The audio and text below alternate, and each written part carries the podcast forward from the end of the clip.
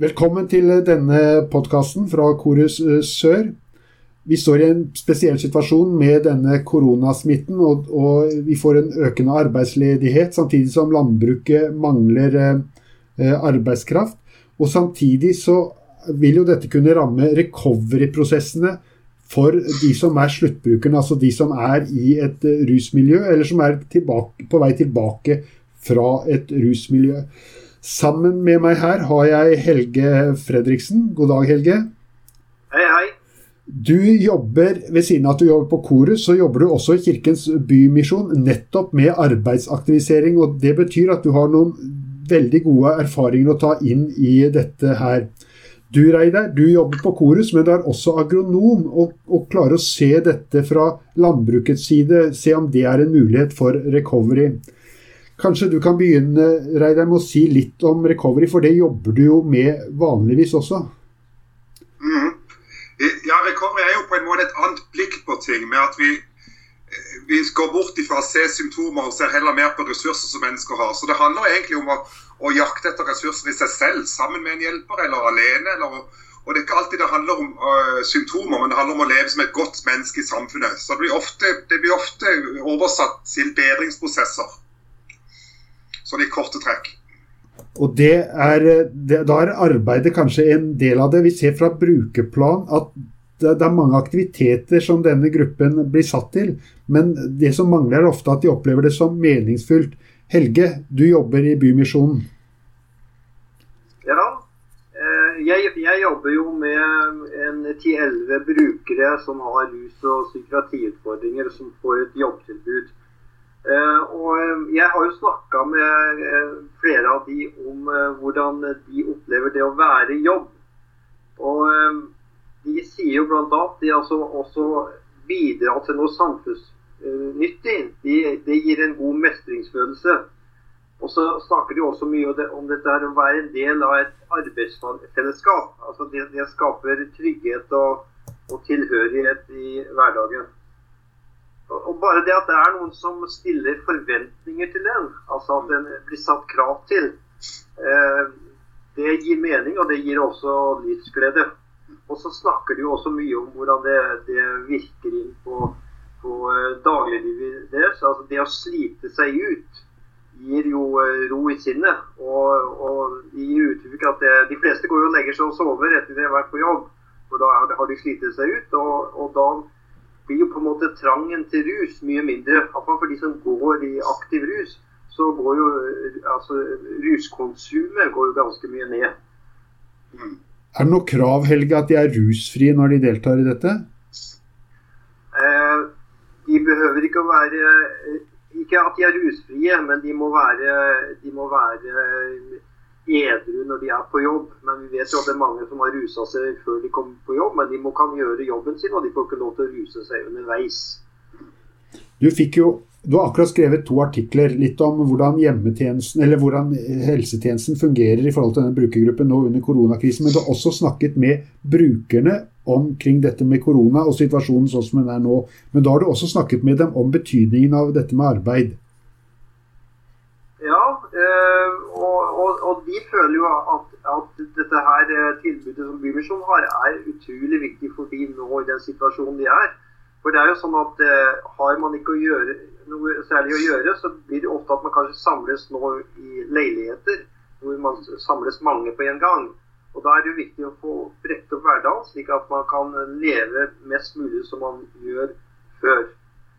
Ehm, det som, det som, de også sier litt om, da, det er jo at det handler jo om å bli sett. Altså det, handler jo om å møte folk. Eh, blant, annet en som uttaler seg at ehm, det er at de blir sett som hele mennesket. At det, ingen er bare den du ser. Altså de, er, de er opptatt av at, eh, at, eh, de vil gjerne få fram at de har verdier som de vil bruke. Så det, det, har jo veldig mye å si at det er noen som er rundt de og motiverer de i den jobbsituasjonen som de er. Vi har jo de tre store i psykologien. Vi har jo Freud som er opptatt av driftene, og Jung som er opptatt av følelsene. Men så har vi Frankel som er opptatt av meningen med livet. Reidar, meningen ved arbeidet, hvor mye vekt skal vi legge på meningsdelen av jobben? Ja, Ja, altså, Helge har jo pekt på litt ting. altså Dette her med tilhørighet, som er kjempesentralt innenfor recovery. Og dette her med å har, har, betydning i samfunnet. At vi faktisk er mer enn bare et rusproblem. altså Det handler om å se hele mennesket, som, som Helge påpeker. At, de, de vil, at, folk, at hjelpere, et, et, apparat eller de rundt skal se at de er mer enn en rusavhengig. For et menneske er jo mye mer komplekst enn bare, bare et symptom. Eh, så, og dette med meningsfull aktivitet er jo veldig i tråd med, med, med, med recovery-forskninga. Og så er det det ulike jobber. Noen finner jo mening, altså Vi er heldigvis forskjellige. så det, det er noen som finner mening i, i enkle, greie jobber som å hogge ved eller som å plukke gulrøtter. Altså, altså, ting, Vi er forskjellige, vi gjør ting som gir oss mening. Og det er jo det samtidig, hva, hva betyr det for den enkelte som deltar i slike aktiviteter eller arbeider? Og så er det dette med følelser. Eh, dette med stolthet. altså det, det, er jo en følelse som motvirker symptomer. Det motvirker både russug og det motvirker eh, psykiske symptomer. Dette at jeg føler at, nytte, at vi er stolte over å ha vært gjennom en arbeidsdag og gjort noe nytte for oss. Eh, samfunnsnyttig oppgave. Opplever du stoltheten hos dine, de du jobber sammen med, Helge, når du er ute og jobber? Ja, og det som man erfarer, det er jo at, at mange har jo gjort jobb tidligere i livet og har eh, forskjellige eh, kvalifikasjoner. Så Det handler jo om å finne ut også hva, hva er de forskjellige gode på. da. Så vi, vi, kan jo på en måte ta på oss jobber som er ganske utfordrende pga. at det er noen som har, har praksis fra yrket tidligere. Før de kom ut i en litt vanskelig situasjon. Så de, får, de, tar i bruk sine gamle kunnskaper som dere har nytta igjen. Altså. At de har noe i kofferten, noen ressurser og noe verktøy med seg som gjør at de kan fungere bra i den jobben dere driver. Ja, Men har det vært lett å få oppdrag, Helge, fram til nå? Ja, vi har, vi har, masse oppdrag, så vi har mer enn nok å ta fatt på. Og ganske varierte oppdrag også. Men det bringer meg over på situasjonen nå hvor vi får, en, vi får en betydelig arbeidsledighet. Det er jo en katastrofe for en del mennesker som nå går ut i permisjon i første omgang, og så i arbeidsledighet i neste omgang. Disse jobbene som, som denne brukergruppen kunne da bruke i en recovery-prosess, tror du det blir, det blir vanskeligere å få disse jobbene etter denne koronasituasjonen vi har vært oppe i? Ja, jeg så faktisk det at det var, det var ansatte ved kinoen i Porsgrunn som var satt til, eh, til, oppgaver som er typiske bymisjonsoppgaver. Men eh, vi får satse på at normalsituasjonen kommer snart igjen. Ja, blir det normalt, eh, Reidar? Altså, hvor mye kommer vi til å dra med oss av dette? Vi har, altså Ser vi til historien vår, så har vi jo liksom kommet oss igjennom ulike ting. Da. Vi har jo, altså, vi, Norge har jo takla en krig, og det er vel tre epidemier vi tidligere har hatt liksom siden krigen. Så, så, man bygger seg jo langsomt opp igjen. Så er det noe at vi kan jo dra lærdom av alt vi er igjennom, på en måte, også dette, tenker jeg. Så vi kan lære i forhold til hvordan vi tenker på framtida. For den gruppa vår så er jo eh, i, nå i den koronatiden så er det jo eh, mangel på skal vi si, kulturtilbud. Altså, eller kafétilbud. Veldig mange har jo brukt forskjellige eh, kafeer, både som Bymisjonen, Evangeliesenteret, biblioteket, kinoen. Så mange av de tilbudene er nede, og det er jo, er jo en stort savn for brukergruppa vår nå. Så de sosiale møteplassene har jo blitt begrensa, da? Og det, det, det, det, viser jo også den enda større viktigheten av den arbeidet som, som Bymisjonen gjør da, for denne gruppa. da. Du har vært veldig opptatt av grønn omsorg, eller iallfall arbeid i landbruket. Du er jo agronom, eh, Reidar, og nå skriker jo landbruket etter, eh, etter arbeidsfolk. Kunne det være en alternativ vei inn i en recovery, altså arbeid som recovery-prosess? Ja, absolutt. Altså, eh, eh, altså jeg tenker det at de, de, kan jo virkelig ha nytte for seg. Altså, dette er jo en, og Det å jobbe i landbruket er jo ekstremt samfunnsnyttig, og det er også en samfunnskritisk oppgave. Så tenker jeg Hvis man kunne fått, fått noen av disse brukerne inn i en praksis eller jobb der, så vil jo det Eh, bidrar til at de føler en veldig mestring. Samtidig så er det jo det at bonden skal også tjene penger. Man skal jo produsere raskt nok, for vi vil jo gjerne ha billig matvarer her, her, til lands. Eh, så det er noe med at man må kombinere kanskje en del av disse brukerne sammen med, med, vanlige arbeidsfolk som har kompetansen og kunnskapen og kan hjelpe de til å lære de opp til å kunne, klare, til å kunne ta den jobben. For det er ganske mye tungt arbeid.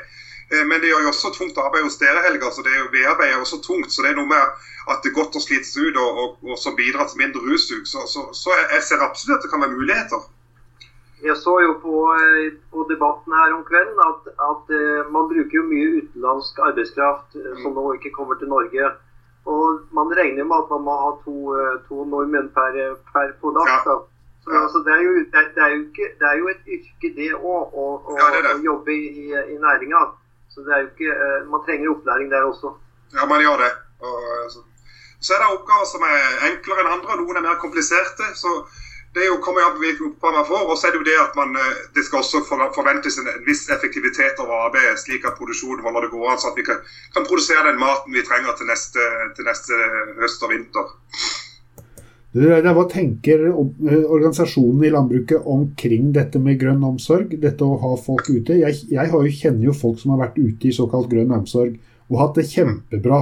De har jobbet på en måte i friluft og fått lov til å bruke kroppen sin. Sånn som dine eh, gjør, Helge. De bruker kroppen sin og de sliter seg ut og de syns det er veldig bra. Pluss at de sier også at de har fått denne naturlige samtalen. En ting er å sitte på terapirom og sitte og prate, men når du er i en aktivitet sammen, så snakker du også om helt andre ting, litt vanskelige ting, på en annen måte. Det blir en helt annen kommunikasjon der ute. Og dette med grønn omsorg, altså det, Veldig mange bønder vil jo veldig gjerne stille opp. Eh, så er det også slik at mange, så har det også slik at det er jo en egenandel for dette her for kommuner som må betale. Så har det vært f.eks. begrensa budsjetter i kommunene, slik at mange av disse brukerne som har dratt nytte av grønn, omsorg eller Inn på tunet, ikke har eh, fått muligheten. da. Men jeg har jo samarbeidet med flere pasienter som har deltatt der og hatt en enorm effekt. Altså, jeg husker Det det var ei som sa en gang at eh, når hun kommer inn i, på gården og snakker med hesten, så kan jeg legge fra meg psykosen. For hesten stiller ikke spørsmål. Altså, det er jo både oppgaver med dyr i landbruket, og det kan godt være at vi kan bruke mange av våre brukere inn med dyrene og stelle dyrene, være nytte for dyrene. Og så kan andre f.eks. holde på med mer kompliserte ting på markedet. Så det er masse muligheter i hvordan vi kan løse det. Og nå er det lamminga. Og det trengs masse hender også i lammesesongen eh, for de som driver med sauer. Er Nav klar over denne muligheten? Vanskelig å si, men jeg vil jo nesten tro det. For de har jo sagt at de er opptatt av å, å, å få, få de som nå er permitterte, ut i landbruket for å, for å gi dem jobb. da. Så er det slik at lønna i landbruket er veldig lav. Eh, så derfor vil mange takke nei til den type jobb, siden de får mindre enn dagpenger. Så da kan man jo også diskutere hvorvidt det er riktig lønnsnivå i landbruket. da. Ja, Det er vel en konflikt akkurat nå, det hvor eh, Ja. LO sier nei takk til at eh, permitterte skal få lov til å jobbe. Men du Helge, du har jo jobbet med altså du har jobbet med motorsag. altså det, det er jo, Du har jo virkelig jobbet med oppgaver med den gruppa di som er veldig nær landbruksoppgaver. Det er det. Ja, men jeg, jeg tror jo at vi må, vi må se litt på eh, hvor arbeidsføre brukerne er. Ja, det må vi. Og, og det er klart Den brukergruppa som eh, jeg jobber med her, vil nok ikke være de som er mest egna til å gå inn og gjøre en åtte timers jobb. Så eh, de, de får 230 kroner dagen for å jobbe i, i fem timer. Og da kan man ha mange kaffepauser og mange pratpauser. Så, så det er litt eh, Jeg tror vi må differensiere eh, brukerne. Det er jeg helt enig i, Helge. Vi må nok differensiere. Kanskje vi heller må tenke de som er på en måte begynner å få rusen på avstand, som er i gang med en recovery-prosess uten å bruke rusmidler, som kanskje er kommet seg bedre til hektene, at de kan tenkes inn mer i landbruket. Så må andre ha mer tilrettelagt aktiviteter, sånn som dere driver i Bymisjonen. For det er også veldig viktig eh, med til aktivitetstilbud og arbeidstilbud. Så det er noe med ja. Jeg tenker også eh, en, en viktig bit som vi ser, det er jo eh, kan vi si, det sosiale utenom det jobbtilbudet. Altså, vi, vi hadde jo laga et helt program for vår nå som delvis går i, i, i vasken. Men vi drar jo ut på tur på, på lørdag eller, eller en temakveld på en onsdag. Sånn at de på en måte får eh, noe i tillegg til det, den arbeidssituasjonen. For mange er jo ensomme. Man må nesten finne de tidspunktene i uka hvor, eh, hvor ensomheten trykker mest, og så prøve å, å møte det litt. og Det er jo, kan jo ofte være i helgene. og man, eh, Hvis man har kapasitet til å se helheten, så er det litt viktig å tenke litt videre også, da. Ja, for det, det det, handler om og det handler jo om fleksibilitet også, Helge. Det at, eh, og det er også veldig i tråd med recovery at man er fleksibel. og det er jo dere som For det er jo slik at eh, man ensomheten skrur seg av klokka halv fire, som du sier. Det, den kommer ofte på kveldstid og i helger når ikke hjelpeapparatet er tilgjengelig. men Helge, den samtalen når dere går, altså Opplever du en annen type samtale enn om du skulle på en måte sitte med dem i en annen situasjon, når du er ute med dem eh, ute i felten? Altså, vi, vi, Da er det mye fleip og surr, da. Men så er det jo sånn at de, når, når det topper seg i helgene, så ringer det jo ofte. Og da kan det jo være ganske tunge samtaler noen gang. som handler på å gi hjelp til veldig tøffe ting. da. Men, Men vil... vi, legger, vi, legger, vekt på, på, humør og ikke å gå og prate om de tunge tingene hele tida. Hvis du skjønner. Det, det, handler om å skape et, et, et, et friminutt i, i hverdagen òg. Og det er veldig viktig. Eh, tunge ting har de ofte nok tid til å tenke på. Men dere senker jo terskelen sånn som dere jobber, med at, eh, at dere gjør det trygge til å snakke om, og mye, mye vanlige ting, altså hverdagslige ting når dere jobber sammen. Og så senker dere terskelen slik at de kan ta kontakt når de føler det tungt. Og kanskje trenger bare noen trøst, noe, kanskje, eller noe, noe, noe hjelp som, som, kan få det gjennom helga. Hvordan forholder... Ja, Helge, Hvordan forholder dere til koronasituasjonen? Altså, dere, dette må ikke kunne samles i grupper. Og, altså, hvordan håndterer dere det? For dere driver jo på akkurat som før, gjør dere ikke det? Jo, altså vi, ta, vi har, har eh, laga mye mindre grupper, så vi går bare to-tre sammen. Men det gjør jo at det blir ganske mye krevende. Vi trenger mer ressurser, men vi har delt inn i så vi er to-tre sammen. Og da er det lettere å, å holde, holde, avstand. Altså Vi prøver å, å holde to-tre meters avstand og god håndhygiene. Det som vi kanskje har jobba mest med, er jo, er jo mattilbudet. For vi har, vi har hatt mat, eller bordfellesskap både frokost og lunsj. Det har vi kutta. Altså nå får vi laga ferdig matpakke matpakker på, på Bymisjonskafeen. Og vi får også sånn take away eh, varmmat som de får med seg. Så det, det, har vi jobba mye med for å, å, å, å ivareta eh, hygienen. Men ellers så, så Det er klart man, eh, man, man jobber sånn så utsetter seg man får litt mer fare, men det er, det er liksom ikke spedalske mennesker man må gjøre. Så det er akkurat som du omgås familien din ellers, tenker jeg. Man, man eh, gjør det beste ut av det.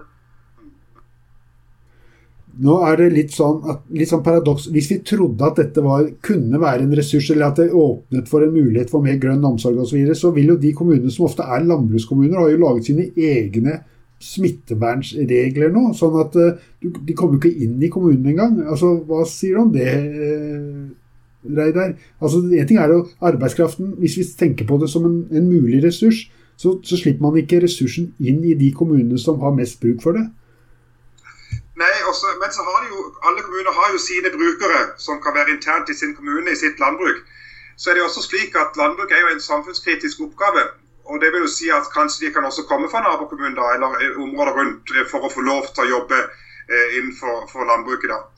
Så er det også dette med, med, med, Nav i forhold til å jobbe effektivt nok. altså Kanskje man må tenke at eh, de, Mange av disse går jo på dagpenger, mange av disse har jo en viss stønadsordning før fra Nav. og Man kunne bare ha det som en aktivitet at de er ute og jobber etter, sin, eh, altså etter, etter de ressurser de har, og så effektivt de kan. Men at de da kan få en bonuspenger. Hvis man skulle tenkt en, en gruppe sånn som Helge jobber med, at de kan få ekstra penger for å delta og jobbe litt i løpet av en dag. Men så er det også utfordringer i forhold til bonden, at han skal få høste det, eller få planta eller høste det som, som skal, skal gjøres. Eh, så det, Man kan ikke basere seg alt på én. En skole. man må liksom kombinere dette med også andre arbeidere. Gjerne at de kanskje kan få noen erfaring fra Øst-Europa i tillegg, som kan kanskje bidra til også å, å lære de litt opp, disse her av eh, brukerne våre. Recovery er jo alt fra liksom det å aktivisere og gi meningsfull aktivitet på den ene sida, sånn som du kanskje jobber med, Helge, til de som er på vei tilbake igjen i eh, arbeidslivet. Det er, det er for så vidt to forskjellige Eh, grupper. De er på forskjellig plass i prosessen sin. Og kanskje landbruket er mest egnet sånn som, som, landbruksarbeidere for dem som på en måte er på vei tilbake igjen i jobb. Jeg vet ikke hva dere ja, sier. Det, kan veldig godt hende med tanke på at uh, det stilles noen produksjonskrav til effektivitet og sånt, så kan det veldig godt hende at vi må tenke uh, skille de, at vi tenker de som er i på, virkelig på vei tilbake til samfunnet i et liv. At, at landbruket kan kanskje være et springbrett til å få en, no, tette igjen litt CV-hull. Og, og, og, og få CV til å kunne brukes inn i og jeg søker jobber til eh, etter man har jobba en sesong i landbruket f.eks. Hvis vi, ser i, ja, hvis vi ser litt i krystallkula, hvis jeg kan spørre dere om det. Eh, tror dere det blir vanskeligere å få arbeid som en del av recovery-prosessen etter denne koronasituasjonen enn det det var på forhånd?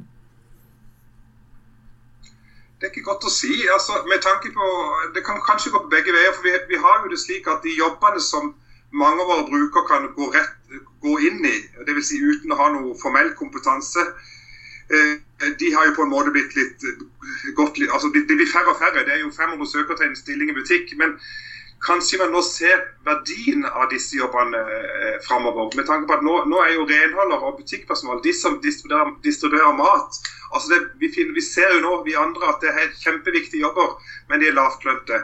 Kanskje vi kan øke statusen, at det kan være jobber som, som, som, eh, som, kan, som kan gi litt status i forhold til de som er i en recovery-prosess. Jeg vet ikke. Jeg var i dialog med Porsgrunn kommune nå i forhold til beredskapsplaner eh, i forbindelse med korona. Og da har jo de på en måte eh, gjort en, en, inndeling av brukerne sine i eh, mild, moderat og, og, og sterkt behov for hjelp. Mm. Og da, jeg, da, da, kan man jo tenke forskjellige typer mm. jobbtiltak ut ifra hvilken kategori mm. man er i. Ja. Det handler jo om å tilrettelegge det til til det, de der personen er. altså, Litt sånn kirkegård. altså, Vi må møte de der, ja, Hva kan de få til akkurat nå? Og hva kan man sette seg som mål framover i livet? på en måte? Hva kan være framtidsmål? Og hva er disse nødvendige skrittene på veien for å nå dette målet? da? Jeg også tror at vi må erkjenne at uh, det er noen brukere som aldri vil ja. komme i full jobb. Ja, Det er viktig. Det er der man trenger type lavterskeltilbud, mm. hvor man kanskje får jobbtilbud en par ganger i uka og, og oppfølging. Mm.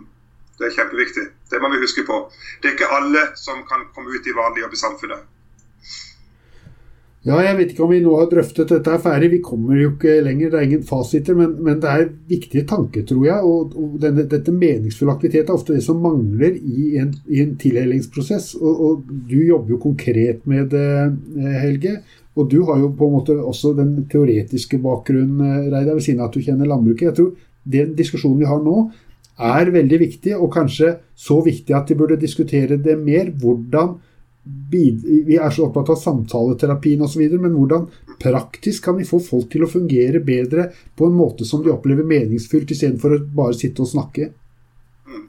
Og Det er jo veldig mange brukere som beskriver, beskriver at slike tilbud som helgedriver og, og, og, og jobb, at det kanskje har vært noe av det viktigste i deres recovery-prosess Eh, mye viktigere enn å gå til samtaler for hos en psykolog. så er det, ofte det de sier når man gjør studier på denne måten, altså kvalitative studier, så sier de det at aktiviteten og arbeidet har vært det viktigste for meg i forhold til å komme tilbake igjen i samfunnet. Skal vi la det være sluttkommentaren, Helge? Ja, det høres greit ut, det. Ja. Da sier jeg takk for at dere ble med. Ha det bra. Takk for ja.